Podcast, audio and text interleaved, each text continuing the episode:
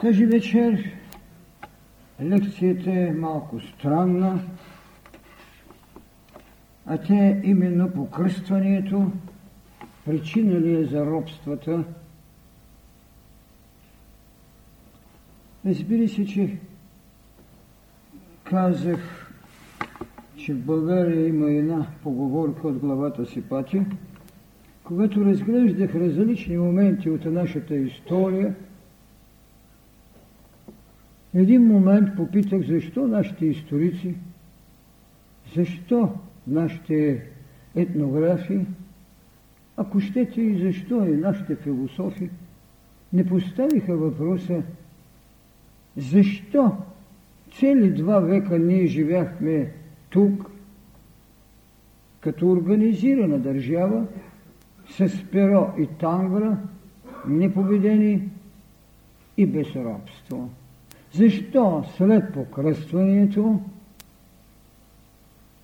почне да ни сполетява робството? Този въпрос може да бъде разгледан от два различни ъгъла. Един е на личната фактология на историческите факти, разбира се, които несмутено свидетелствуват, че съществува реално и преложено робство и то не само с едно столетие, почти седем столетия в историята на България. Другият ъгъл, от който можем да видим и това феноменално явление в историята на нашия народ, 700 години робство – да бъде погледнат от провиденцията на един белязан национален и родов дух, устоял тогава, когато голями държави, като исторически формации и присъствени явления, ги няма на историческата сцена и култури, подобно на това, което са раждали, са загинали. Такъв случай трябва да се направи една съпоставка между религиозните съзнания, те ли са предпоставка, защото именно тематично е поставено покръстването, причина ли е за робството?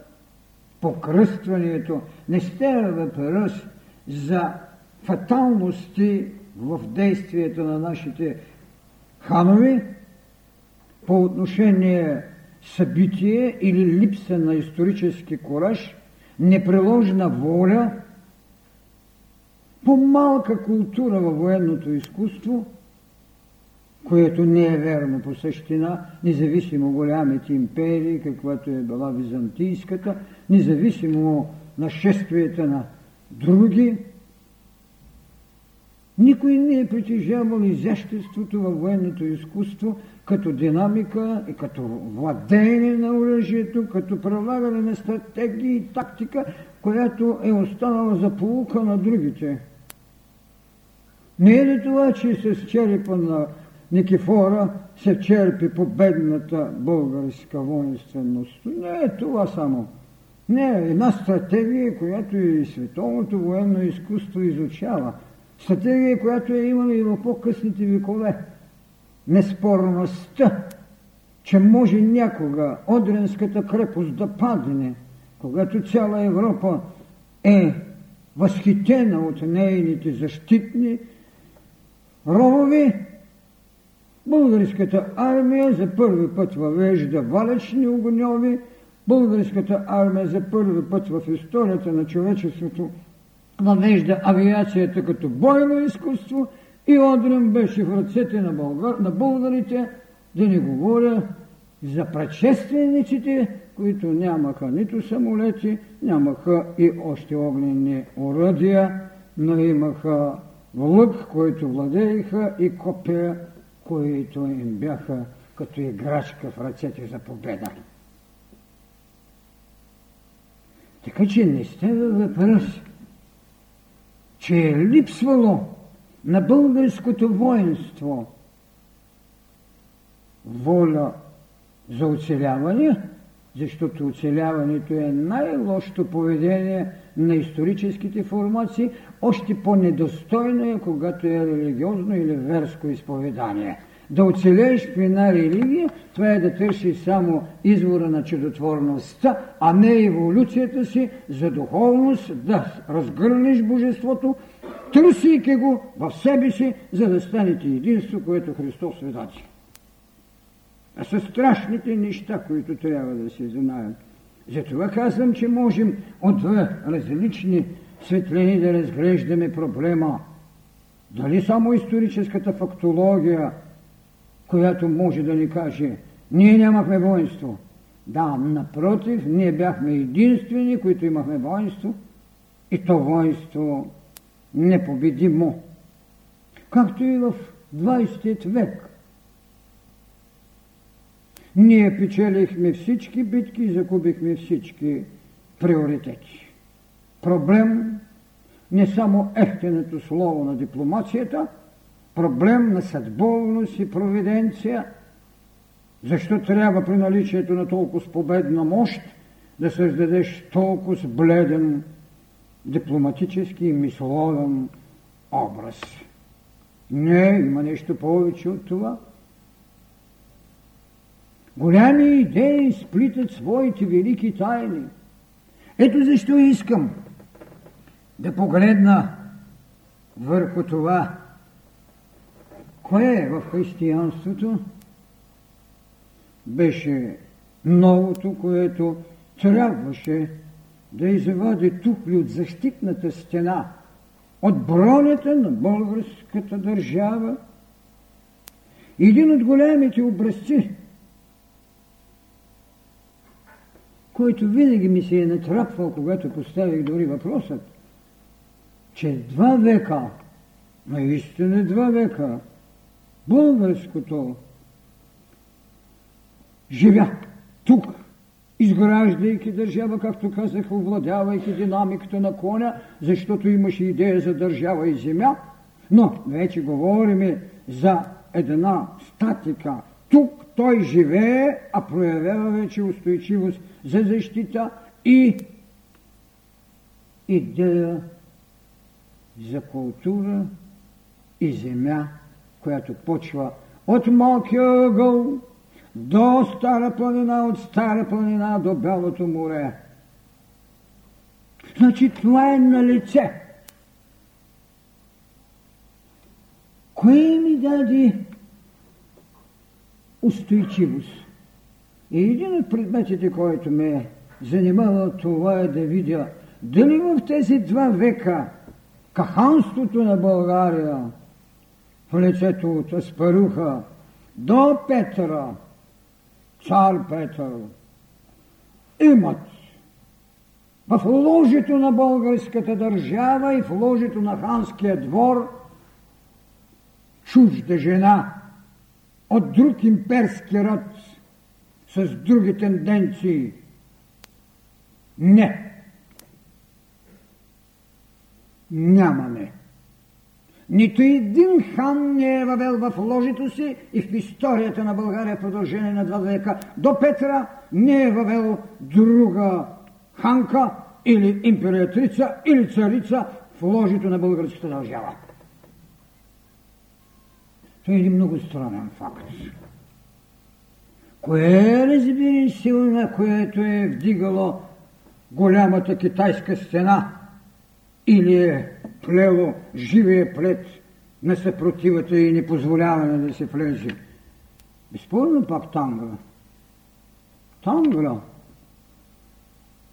Тангра като единобожие, разбира се, има своите параметри в измерение с Христос. Също единобожие. Но това, което освоява и защитава държавата, това е мъжката воля, която има само един характер воинство и жената, която е отрова на поколенията, която трябва да създаде трудовата сила от онова, което преди да отиде във воинство и онова, което е излезло от воинство. Ето защо един голям период от историята на българската държава стои полигамието.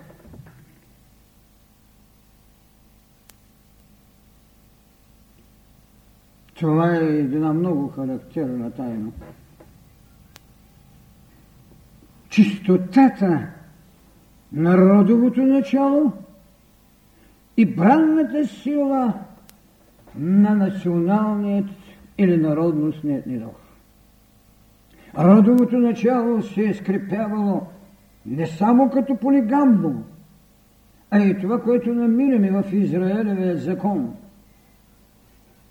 Овдовялата на големият брак съпруга остава с огнената си отроба в родовото начало, само без тази клетвена и разбира се злокобна теза на юдейството, че трябва по-малкият, който не иска да направи домство със своята снаха, да бъде проклет. В психологията на българина няма проклятия. Второто нещо има свобода от робство, като статут това липсва в историята ни, а като поведение не е.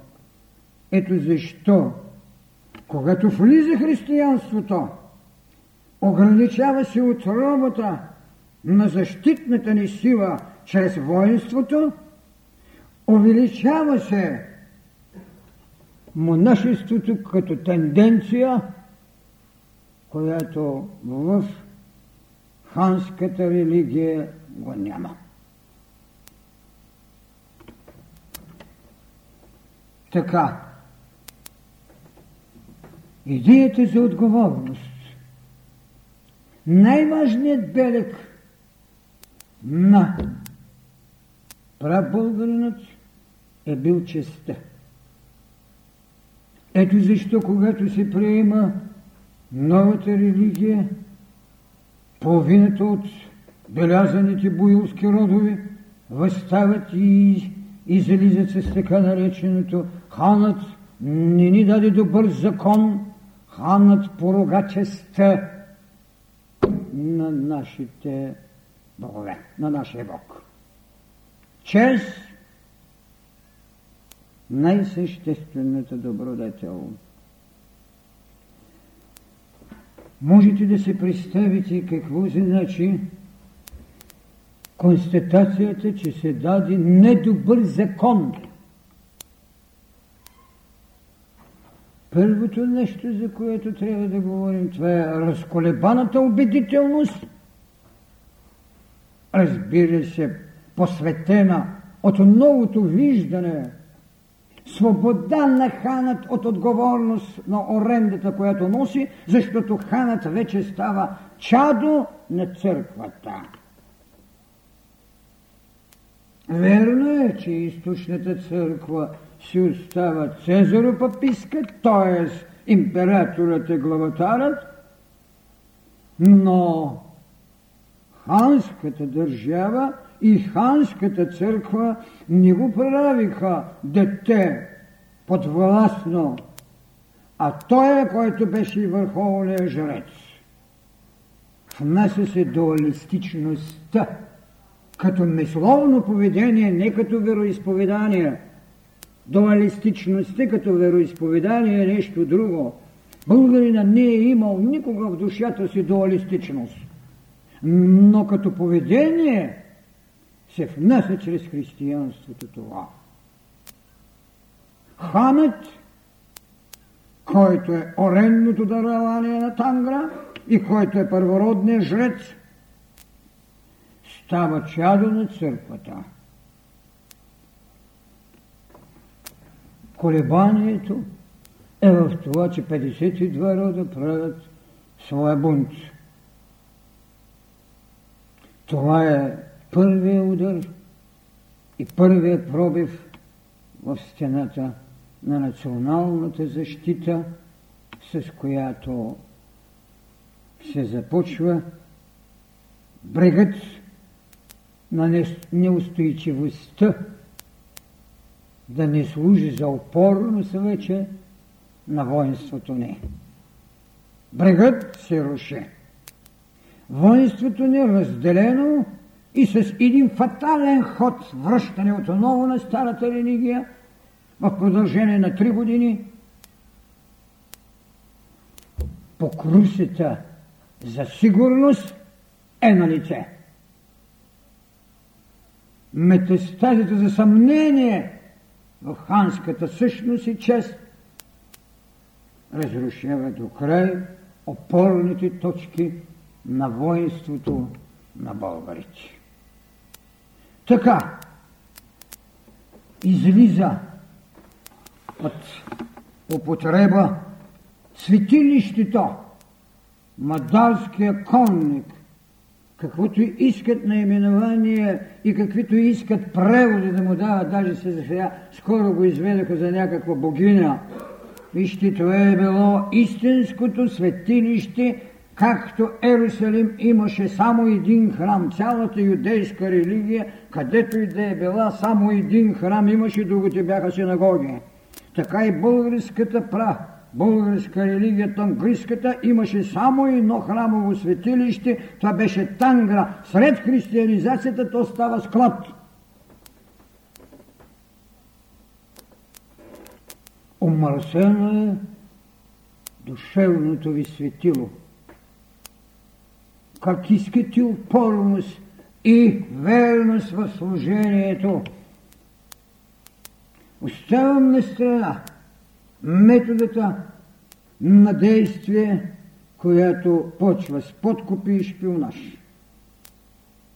Но още нямаме в ложето ханско шепотът на предателят, който за скверност на историята ни във всички времена, когато влиза, разрухата не, а унищожението ни е на лице.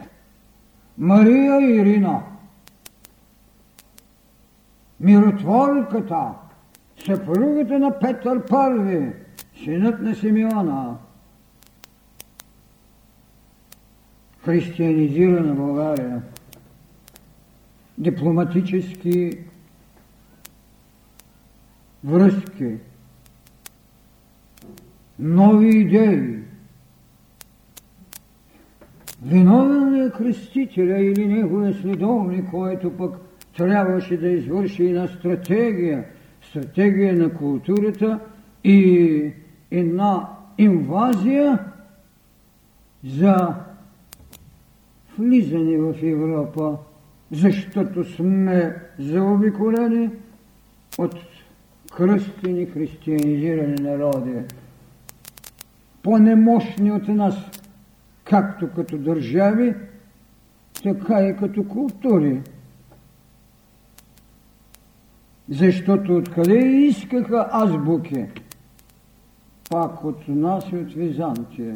Но ние със своят ангризъм, интеграция в Европа не можехме да имаме, а сме една от трите голями държави на европейският континент. Византия, която дели азиатския континент – България, която е сърцето и Карла Велики. Другото всичко е фазани, които нямаха пера. Обикновени кокошки.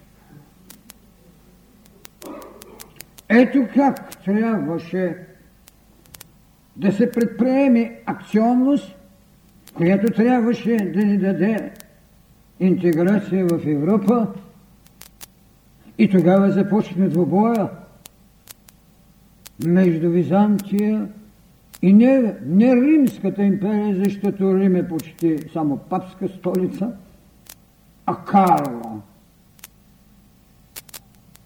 Съществува свещена Римска империя като фиктивност.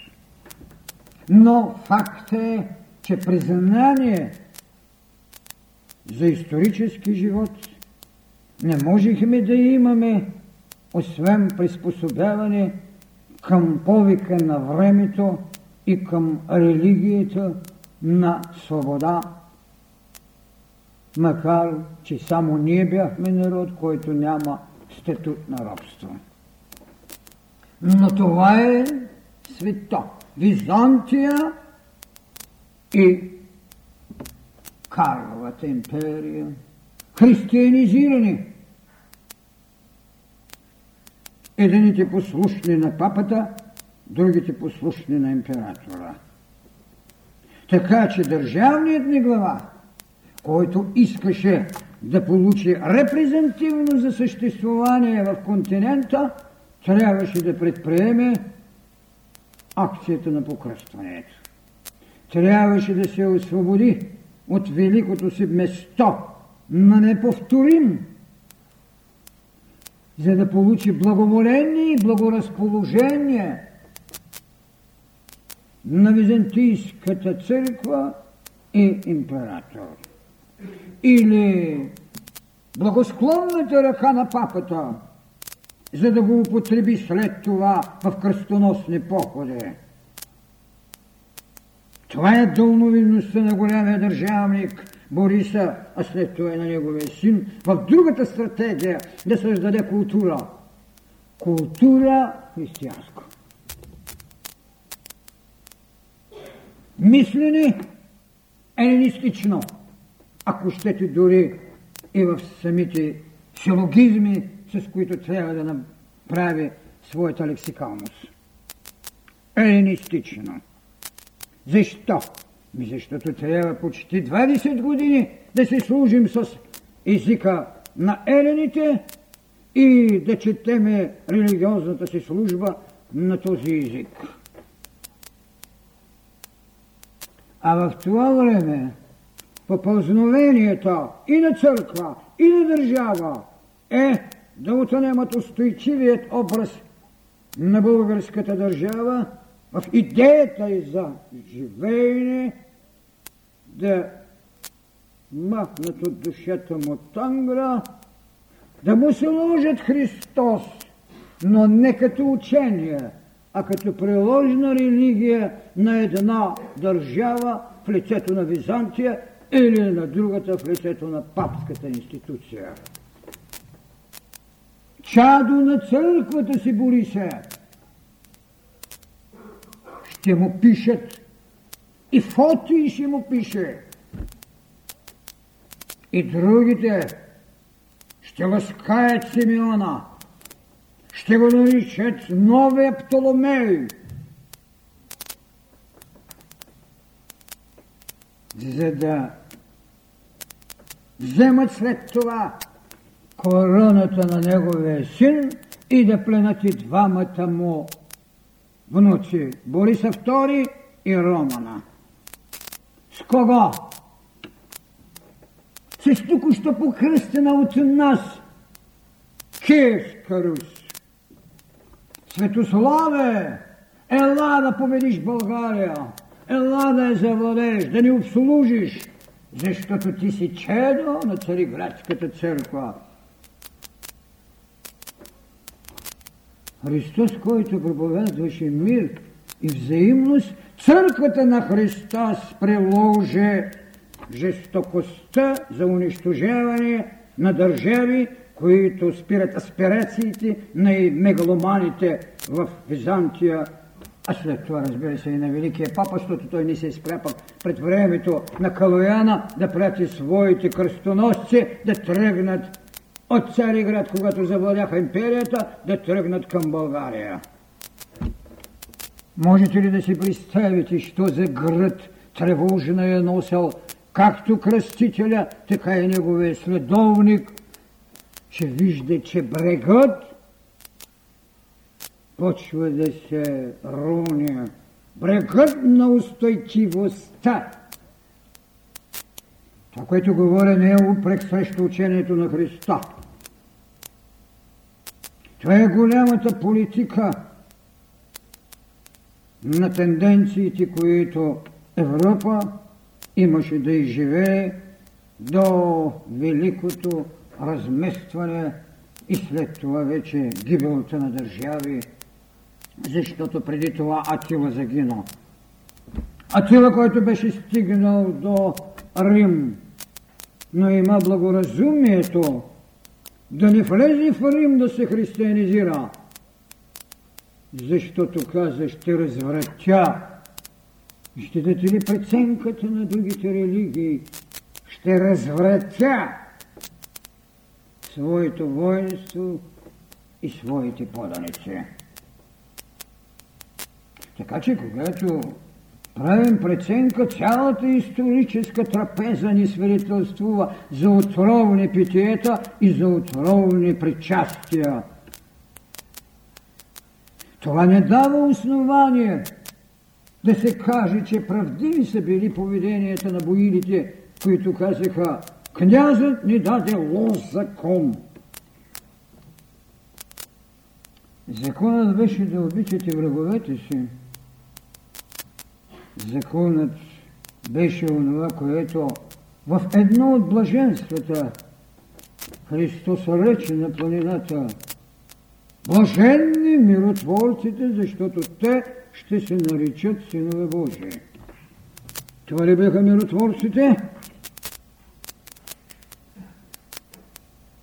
Та те помежду си не бяха миротворци. Ето виждате как се вадише тухла по тухла от защитната стена на българската държава, която сменяйки религиите си, смени и поведението си в защитата. И тогава се получи това, което казват Белум омния контра омнис. Война на всички срещу всички. Това е етничната душевност на нашия народ след покръстването ни с прозрение за бъдеще, други с разколебана воля за защита. Князът ни даде лоз закон, порога честе на българските ханове. Можете ли да се представите това като исторически хляб, как е хранало душата? И тогава няма защо да се учудим, че още по времето, крайното време на Симеона и в началното време на Петра ще се яви богомилството, отричайки държава, отричайки църква. Най-ефтиният етикет, който може да се сложи, безспорно това е корумпираността, че владиците и новодошлите вече, през време на Петра имаме собствена патриаршия, са разбойници и че държавата в лицето на нейните ерархически боилски пластове също тъй са разбойници.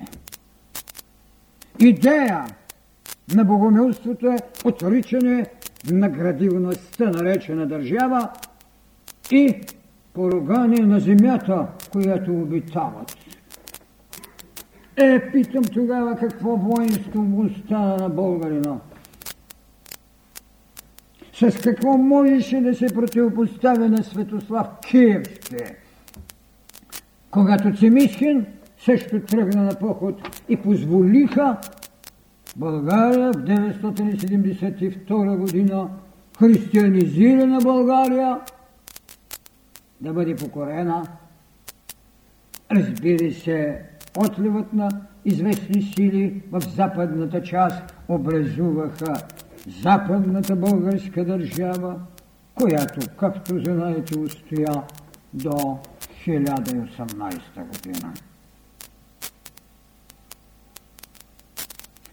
Така създадената психология на война на всички срещу всеки, всеки срещу всички, създаде възможност да се роди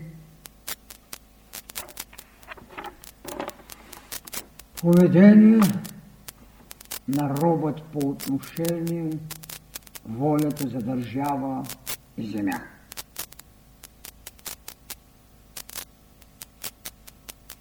Ситуацията направи българина в робство, а душевността му беше наранена, но той никога не се живя като раб. Защо? Защото само столетия и 70 години той се върна на историческата сцена, възкреси се и показа отново своята сила, че духът му е мощен и идеята му за държава и култура не са умрали. Направихме Второто българско царство една от най-голямите държави на света, с най-много културни институции и с най-изключителни дарования, както в дипломацията, така и в економиката, така и в културата. Изградихме отново една голяма църковна институция, църковното устройство, можахме да наложим с волята пак на меча си на Асена II, да наложим воля за лична патриаршия. Ето вижте как трябва да се борим за институция, която е плът от плата на българската държава, да се борим с чужди власти и сили, за да ни бъде призната, докато Тангра никой не може да се да го спори и никой, където и да е бил, не можеше да ни го вземе. От никого не сме искали благоволение, от никого не сме искали патриаршеска була, за да бъдем признати. Голяма битва се води. Битва на две голями идеологии. Разбира се, когато трябва да дам преценка, аз не мога да кажа, че тангризма трябваше да остане както няколко души от нашите голями професори учени на времето, най-вече пък Съсалов. Той счита, че нашето кръщение е най-гибелният акт в историята ни най-недостойният завой.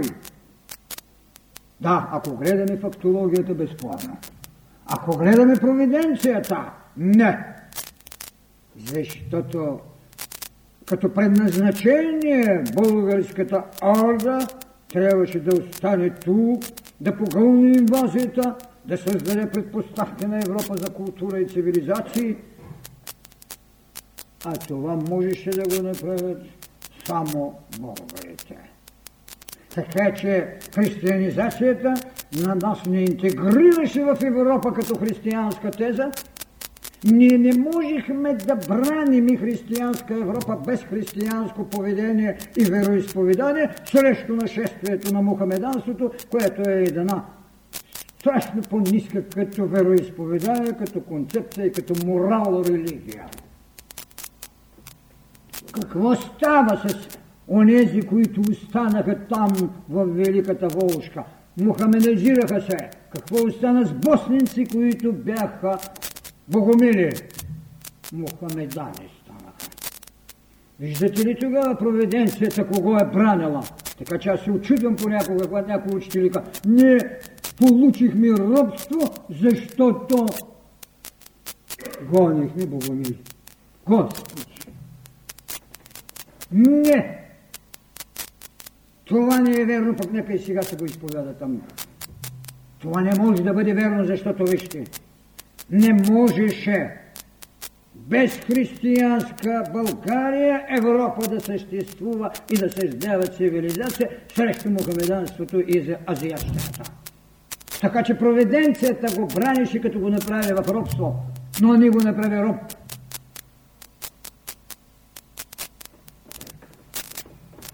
Фактологията е ужасна. Затова е на господа професорите по историка. Фактите са гробари на истината.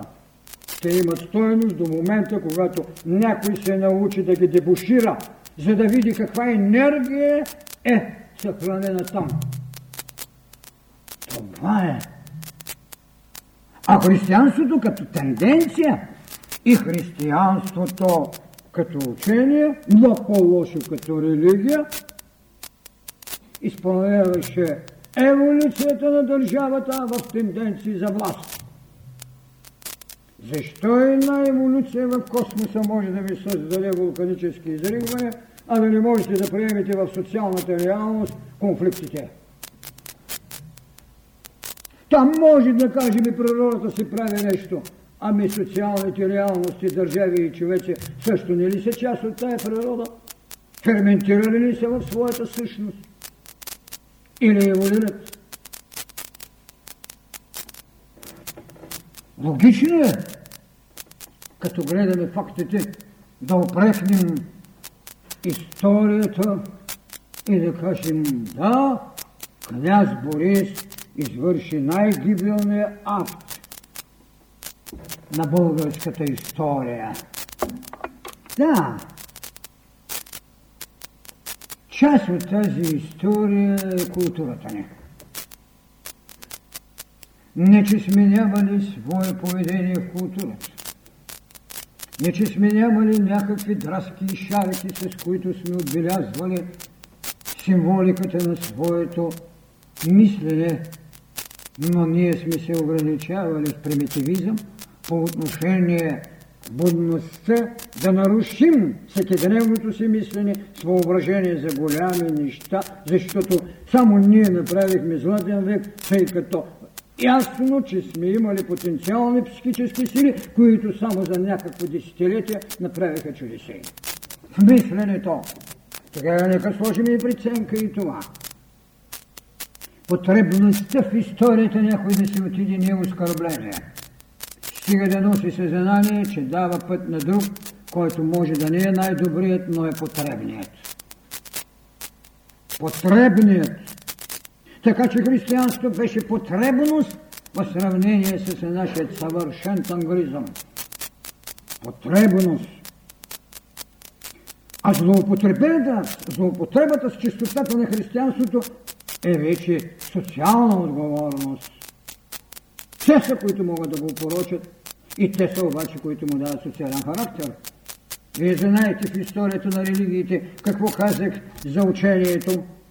Казах, че религията е една духовна потреба, но тя е една нравствена градация, но тя е една социална сила. А обществото не може без тези неща. Не може без морал, не може без въображение и висше свои тайни, не може и като социална сила. То обрядът е една част от личното поведение на социалната ни сила. Да не говоря за великите церемонии. Така трябва да гледаме и така ние трябва да приемем известни духовни реалности. Оскърбително е било за това, че нашите предци в своят ангризъм са давали молитвено признание и преливност на умрелите, както се казва, тяхни прадеди, осветените прагови герои, но когато княз Борис питал в своето писмо папа Николай I, какво да правя с умрялите наши деди. Папата, това е въпрос 88, му отговаря, няма да преливате, няма да правите поклон пред умрялите като неверници. Какво откраннаха от стабилността на българското поведение? Да ви откраннат родовото признание. Прадедът ваш – Можете ли да си представите каква скръп е била в душата на новопокръстения християни, да няма право да прелее своя правов прадяд, защото бил умрял като неверник. Ами вие, господа, там, дето имахте толкова каменни божества и бяха умряли вашите, и те ли бяха за непреливане и непризнание? Но страдащият е този, който късно отива да прави нещо. Ето какво пак се отхранна от душевността. Ние казваме, че земята е хранилището на нашите величави прадеди. И изведнъж някой да ви ги вземе. Няма ти право, те умряха като неверници, умряха като тангристи. Можете ли да се представите, що е било в гръбта на Борисов? Що е било в културата на Симеона? Мисля Симеона води една голяма битка за свобода от прозвището варвари. Представете си, каква е легитимацията ни, какъв е нашия паспорт, за да влезем в света. Ние диктуваме поведение, ние спасяваме Византия от сарацините, ние спасяваме Европа от сарацините. Не варвари! Ето ви какво е взето. Взето е чистотета на нашата духовна принадлежност. Отворени са люкове в защитната ни стена. Колкото и съмнително да поставяме въпроса, можем ли и трябва ли да кажем, че кръщението е гибел. Фактологията е жестока, но проведенцията е също тъй страница от на бъдещето. Ние не можехме да бъдем сега, ако не бяхме приели християнството. Не можехме. Нямаше начин. И наистина в Европа никой не оцеля без друго религиозно вероисповедание източно или западно, няма никакво значение. А след това вече и протестантско и сектантство, и каквото искате. Никой не можеше да оцелее. Това е един много, наистина изключително голям и тежък въпрос. Заговорите, щодите, най-вече леглото, ложито на империатрица. Да не говорим за онзи смешен филм 40-те сватби на Ивана Сен II. Много ми е скръбно, когато на бедни скърби жителите искат да правят от историята ни глупости. Да изнесеш на един народ нелепостите му – това е липсата на преценка, защото никой в нашата историческа даденост, не говоря само и за нашето време сега, говори за малко преди нашето поколение, никой, освен с един опит, който направи на времето Александър Николов, не направи философия на нашата история. Гледате като папагали, четат надписите, дават ни музейни изпонати, говорят нелепости, че ние сме разрушили триязичната догма. Съвсем неверно, защото пишито още в третия век го беше нарушило. И накатерят по какви ли не клонови, за да изглеждаме верни на Дарвиновата теория. За съжаление, никой не направи. Александър Николов хвърли един поглед. Един иполиптен във Франция не прави неголяма монография върху история, не а философия на историята, а не фактология. Така че така би трябвало да се погледне на този страшен въпрос. Защо? А не бях го срещан да бъде поставен. И това е да се казва в главата си патя, защото аз го поставих. Защо? След кръщението ни настъпват робствата. Тук е вече философията, която трябва да даде анализ на събитията, а не събитията да умоломощат философията. Не зная другия тежък воденичен камък, който на един народ, който никога не е имал друго, освен един тангла, да му прикачате първоводен грях. Това са страшните неща, внесени в психологията на един народ. И шепнещите проповедници да му внушават страх от Бога, а да стане верен поданик на Византия или на кръстоносците, които идваха да ни гостуват. А след това и на едно мухамеданско изповедание толкова жестоко и толкова първично.